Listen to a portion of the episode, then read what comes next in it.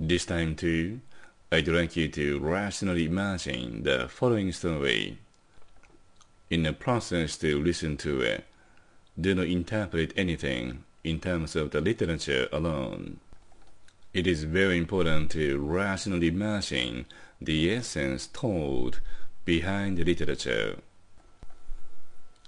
God said, Let the water under the sky be gathered to one place, and the dry ground appeared. And it was so. God called the dry ground land, and the gathered waters he called sea. And God saw that it was good.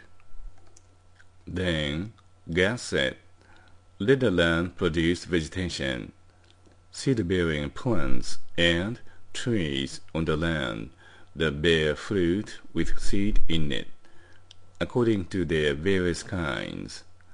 And it was so.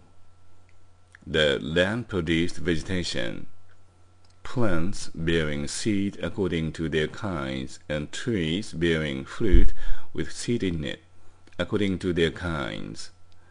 And God saw that it was good. And there was evening, and there was morning, the third day.